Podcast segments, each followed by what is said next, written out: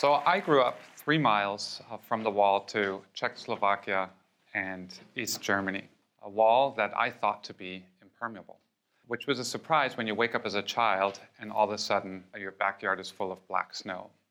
My parents explained to me that this black particulate matter came from power plants on the other side of this wall.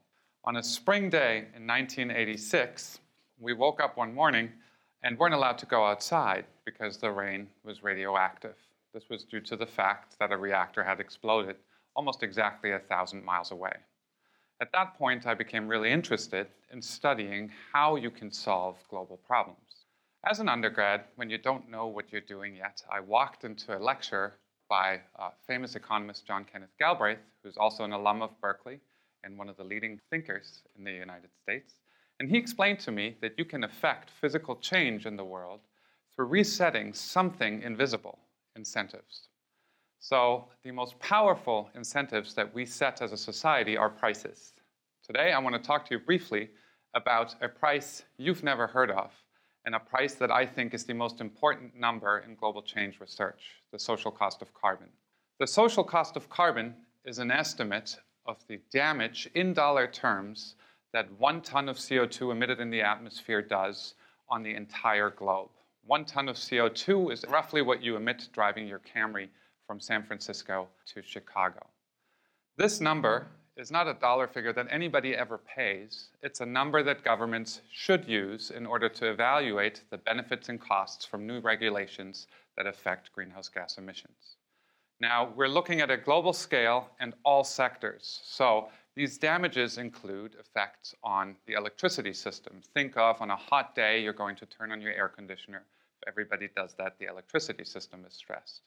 This includes effects on uh, human conflict. There's very convincing empirical evidence that extreme heat leads to increased incidence of human conflict at all scales.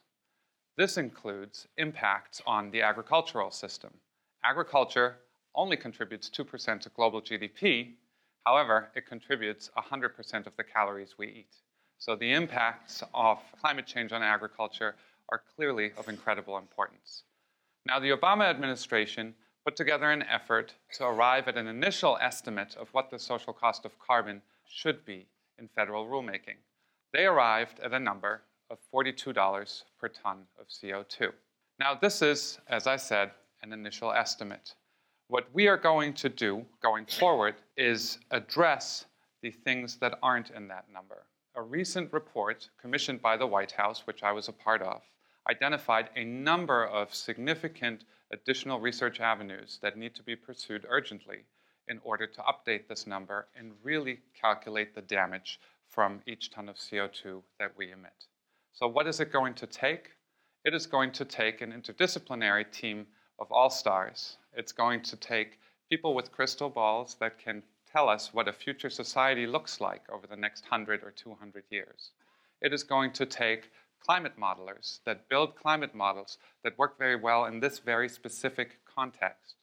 But maybe most importantly, what this is going to require is a Herculean effort in order to really understand what the damages on different sectors are. Some sectors we understand very well, other sectors we don't understand very well. So I think, for example, of impacts on labor productivity.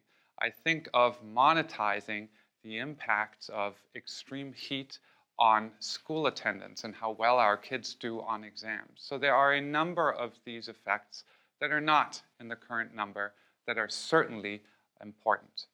Now, going forward, what I wish we can do here is fill in the missing piece of the pie. Is it $42? Is it $100? But what we need to learn is what is the true number here in order to come up with the one number, the one number that rules them all, the one number that every government uh, across the globe should use. We don't need an effort by every single government. We literally need just one number. And that number is something we need to work on over the next five to 10 years. Thank you very much.